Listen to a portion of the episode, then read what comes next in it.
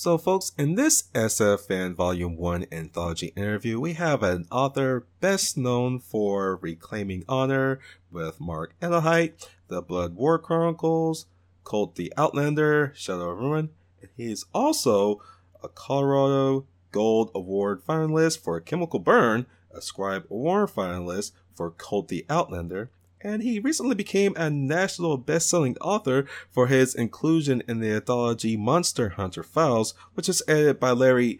Oh, gosh, I so hope he does not hear this. I can never pronounce Larry's last name. Larry, Cor- is it Korean? No, Korea, Larry Correia, just like just like the no way, but but different. Well, well, jokes on me then. but we have none other than friend of the show, Quincy Allen, uh, with Hi. us. Hey, man. How's it been? Brilliant. You know, just kind of get through the summer, working, finished the book, finished. Uh, I'm about to finish another short story. Yeah, yeah, we were talking about that before we started. Uh, you're, you're, yeah. you got your afternoon pretty much lined up for you. yes, I do. Yeah, dude, you gave us a really, really great story called Parcel Twist. So why don't you give us the premise of that uh, story? So, in a nutshell, um, it was that was almost a cathartic story. The, the premise is it's an, an AI, uh, one of the first in American society uh, there are robots and lesser AIs that are, you know, they exist in essentially in servitude. Mm-hmm. Um, and there's this movement taking place as the story unfolds of essentially granting them equal rights. Um, if they're acknowledged as an AI, then treat them as such. And it's really written from Parcel's perspective. He's a blogger, which I thought was kind of very contemporary. And so he's had the show, and as the course the, as the story unfolds, it's about so it's about his it's experiences just actually getting food for his cat, its cat, mm-hmm. because it has it has a pet cat, it loves its cat, it has neighbors, it's friendly, and and it's it's really based on experiences that I've observed or had people tell me about, and so you know it's I folded in some of what I'm aware of mm-hmm. into pure sci-fi. It's a robot, right? But it, it, does. It's one of those stories where I don't do it often, um, but sometimes when you're dealing with science fiction and sort of the old Star Trek adage of, of social commentary. This one I kind of hit. Okay, and, um, and, going into that, you, uh, I mean, one of the great qualities about sci-fi is the ability to st- tell stories that are relevant to you know today's current issues. So, so it sounds like that that's definitely the case for Parcel Twist. Yeah, it was. Uh, you know, watching what we did over the past 18, 24 months, um, and it's a subject that is sort of near and dear to my heart. Um, I've written frequently. Uh, I've got a couple of short stories on Civil War era slavery and mm-hmm. um, actually uh, similar issues around the turn of the 20th century. Uh, and, and so it's it's not the first time I've, I've, addressed this subject in some fashion.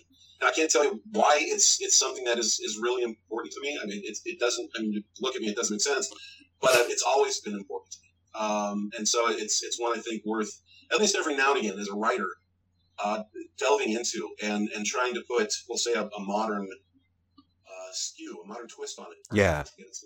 Hey. Uh, modern, modern twist on it that makes it more relevant, right? It, it's it's it's hard for folks to look at the events of history. I mean, you talk about sure, yeah, yeah, yeah, events in history, and put their feet in those shoes. I mean, that's just we're, we're kind of wired that way. It's not something we most people do naturally, right? Mm-hmm which is unfortunate, but that's kind of the reality. Yep. So I think that's one of the things that sci-fi does. Yeah.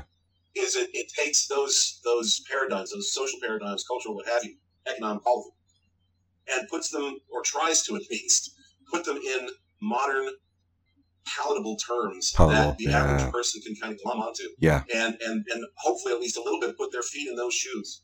And if you know, if you're basically as a writer, if you end up reaching out and touching, connecting with one person hopefully more than that. But one person says, "Man, I really got that. Right. Made me look at this differently." Then mission accomplished. Yeah. Right? Oh yeah. That's what you hope for. Now, so here's the thing. This is the trick. We talk about this with Mansis. There's, there's a place for social commentary in fiction, all fiction. If it's part of the story, if it carries the story further, whether it's the plot or the characters, then I say, yeah, there's value in it if it's social commentary just for the sake of social commentary, let me shred it towards. Yeah. Um, right, which there's a place for that too. But in fiction, fiction is about the story, yes. getting this character from A to B, and whatever happens to him, her, or in, in between. Um, but if, if, that's a piece of it, if there's a, a, commentary they can make, one way or another, yeah, then, you know that's it enhances the story. I think it gives it more depth. Yeah, that's, that's kind of what I, do it a lot but I do it. Okay. Most of my stuff really is just you know severed heads and people getting blown up. oh, you know the good old try and true, right? Okay, and so and with Parcel, you you do get the vibe that he's offering a perspective that a lot of minorities in the U.S. can relate to. I mean, m- even Yeah. me in particular. I mean, I even told you I was like, you know what, this this really kind of speak you know speaks to me. I, I can understand his his his plight in, a- in a lot Yeah. in, a- in a lot of instances. Um, since since Parcel isn't human himself, I mean, do you think that there's a opportunity that readers can get from his viewpoint just because he isn't human? Well, so there were two things that were very much on purpose there. I made him an, an AI, a robot, Mhm.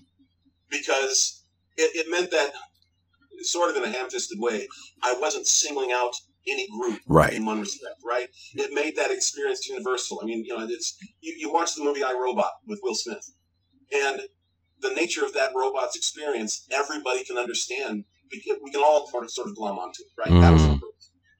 And then I also, the at first there wasn't a cat in that story. And I realized that, especially with people's interest in cats, and right, pictures of cats and stuff go by. The cat makes him human Mhm. because he is he is as possessed of caring and love of this creature. Um, and and literally, I mean, not to no spoilers, but the ending of that story where he is more concerned with that cat Hmm. than his own experience. Hmm. I think I, That speaks I, I did that on purpose. Yeah. and sort of to carry the torch, right? Yeah. If, if people were to see, I think that if people were to see that event as it unfolds in the story, I believe it would have a similar effect as we've seen in the past, again, 18 months. Yeah. Okay. Right? I mean, it's when, when people bear witness to certain things, most their compassion has to kick in. Right? Yeah. It has, and again, I, I think we've seen that, and we've seen some of the benefits of that as a result of recent events. Sure, yeah. So, do you get the vibe? Because I mean, we we spoke up on Parcel, and he's being an advanced AI that's allowed to Yeah. go out in the public as own, you know, volition, own will, and everything. Do you think that there will ever that this is like gonna be one of those cases where it's sci-fi being a precursor to sci-fact? I suspect that, yeah, um, in the next 20, 50, 100, 200 years, Hmm. um, I really do believe, and there's there's movies that have treated with this. Certainly, the greats, Asimov and the Foundation, Foundation, no, the iRobot. Yeah, I was about to say you even spoke up on Um, iRobot. That's that's a perfect example. Yeah. And I mean, so uh, was it Boston Dynamic? I don't know if you follow them. So so if you haven't actually watched, go to YouTube and watch Boston Dynamic videos. They have uh, uh, robots, stand freestanding bipedal robots I have seen those. that are doing. Um, they've got dogs that they're going to probably turn into military. Yeah, vets. yeah, yeah. And they have the bipedal ones that are doing uh, Krav Maga, sort of. I recently watched a video where two of them were almost like doing a gymnastic routine. yes. and I was like, oh, obstacle Right, right, yeah, they had an obstacle course. Right. So that's one piece, and we also know that Google. There's a company in Texas, even a friend of ours, um, uh, Stony. He Sanchez? was working with a company uh, that was doing some AI stuff. I, I don't know the details. Oh. He couldn't tell me about them. But but essentially, AI is coming. Yeah. The nature of it.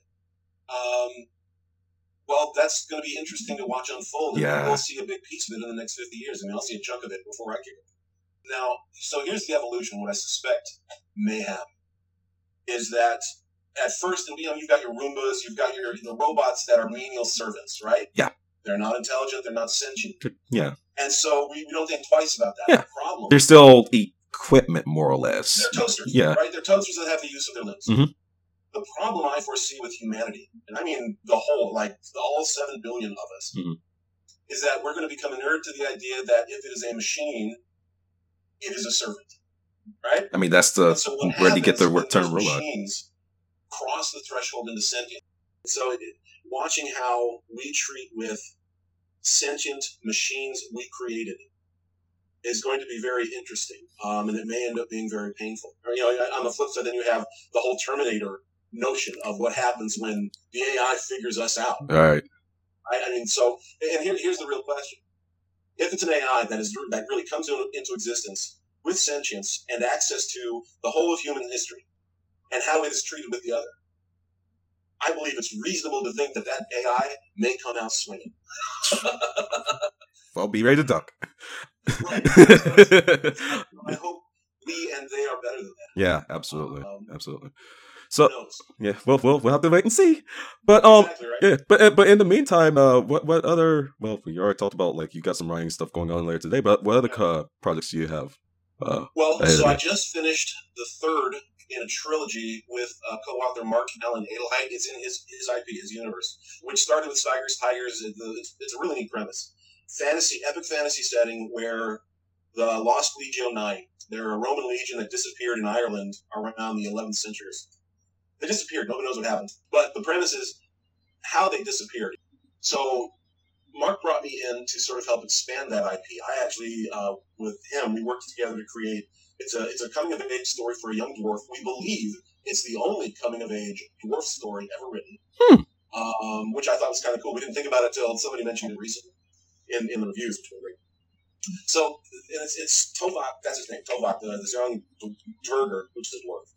Uh, he's, he's, joined the military. They're on this grand march to essentially find an escape because the horde is coming from another world in the White Okay. So it's his journey and what he encounters and what he becomes, which is really the point of the story. Uh, I'm also so working with um, four friends of mine: Rob Howell, Marie Whittaker, Todd Fahnestock, and Mark Stallings. We're creating a new fantasy IP where each of us is writing stories on a specific continent. And the, the overarching story is that um, there are these portals, ancient portals that are discovered that because everybody everybody on their own continent doesn't know the other continents exist because of what's happened in the world's history. Well, these doors are about to open, and, and basically Pandora's box is about to open. Everybody's going to be fighting for control of these portals and the resources. So we are we've created this IP. The first book has been written and should be out in I believe December. That's written by Todd Fahnestock, mm-hmm. and the whole thing is called Eldros Legacy. Um, that's the IP name. We've got a website up we're working on. We're going to be doing a giveaway here in the next few weeks, so keep an eye out for that. Very cool. Um, so that's another project. Um, there's a sci-fi project I'll be working on that will be in Jamie Ibson's universe, but it's a standalone novel that deals with genetically enhanced uh, beings that are essentially they've been created to be military slaves, um, and and the, the, doctor that created them, who considers the they call them genies, her children, basically decides she's not going to let her children be slaves, and so the first book is about what happens next. Um, it's based on a short story I wrote in uh, the We Dare anthology, edited by Jamie Ibson. So that's coming. Then I'm going to do another uh, story based on a short story, a novel based on a short story. Okay. And finally, I'm going to get back to writing the Blood War Chronicles. So I've got books lined up for the next year. There we go. Yeah. Busy, busy. Yeah. Hey, hey, hey. That's what we like to hear, though. And and and, and you're talking about giveaways, so I imagine that uh, people can find you on multiple platforms across the net. So, uh, where can readers find you uh, on the web? So, uh, best place is going to be um, QuincyAllen.com. That's my personal blog. Uh, and then on Facebook, I have both personal Facebook page, Quincy.Allen.author, um, and then a professional page, which is QJA Books. And I, you know, I, I, spend more time on the personal page, but when, when I launch new things or there's announcements, those go on both. Uh, and then you'll start seeing stuff coming from EldrosLegacy.com. Mm-hmm. Um, we haven't officially launched that yet, but there's enough there that you know if people have to stop by. It's, you know, it's great. Uh, we're going to be doing a newsletter. Uh, there's a sign up for a newsletter that we'll have, as well as sign up to follow the, the page itself. Um, and then, like I said, in the next few weeks, we'll be announcing. We, the five of us wrote, each wrote a, uh, a very short, a little longer than a micro story 1,500 ish words, or, or well, 1,500 to 3,000. Short, five short stories. Yeah, five short stories plus the first, I believe, chapter of Todd's book. Then we're going to be giving that away. We're going to, we're going to do it at Dragon Con with cards and book funnel. Dragon Con kind of got yanked out from underneath most of us. Mm-hmm. Uh, but we'll be announcing that soon, and then people will be able to go to Book Funnel and download it for free, um, and then sign up for our newsletter. We hope and then essentially what's going to happen is we'll be doing cover releases and, and other announcements over the next, you know Q4 of this year. Because the plan is to launch one book a month from this IP for really about the next eight, ten years. Woo! Uh, five core authors. Uh, we'll each do at least one book a year, sometimes two. There will be one or two anthologies a year, short story collections from a bunch of authors. And then each of the authors is working with someone, we call them cohorts, who will also write a novel a year, give or take. Um, we, do, we think we're doing, and basically it's built on the model of the Four Horsemen universe, where a bunch of authors all contribute to this overarching universe. Wow. Yeah. Wow. it's it's going to be uh, the next few years should be very exciting, and, and I, you know the good news is I think I'm finally going to start selling a fair amount of. There you go. There you go. Well, everyone, be sure to keep an eye out on all of those amazing projects that he has lined up for us. But yeah, but yeah, in the meantime, though, be sure to check out Parcel Twist and the Stories from Nerds Science Fiction and Fantasy Anthology Yeah, Volume 1. I'm looking forward to reading everything in there. I can't wait. Oh, man. It, it- wow, it's some great stuff. I'm telling you. but yeah, Well, thanks for bringing me into it. I really appreciate it. Right, I yeah, enjoyed writing that story. I'm, I'm very happy with it and proud of it. yeah. And thanks for being a part of it. We appreciate it. Thanks a lot, Quincy. All right.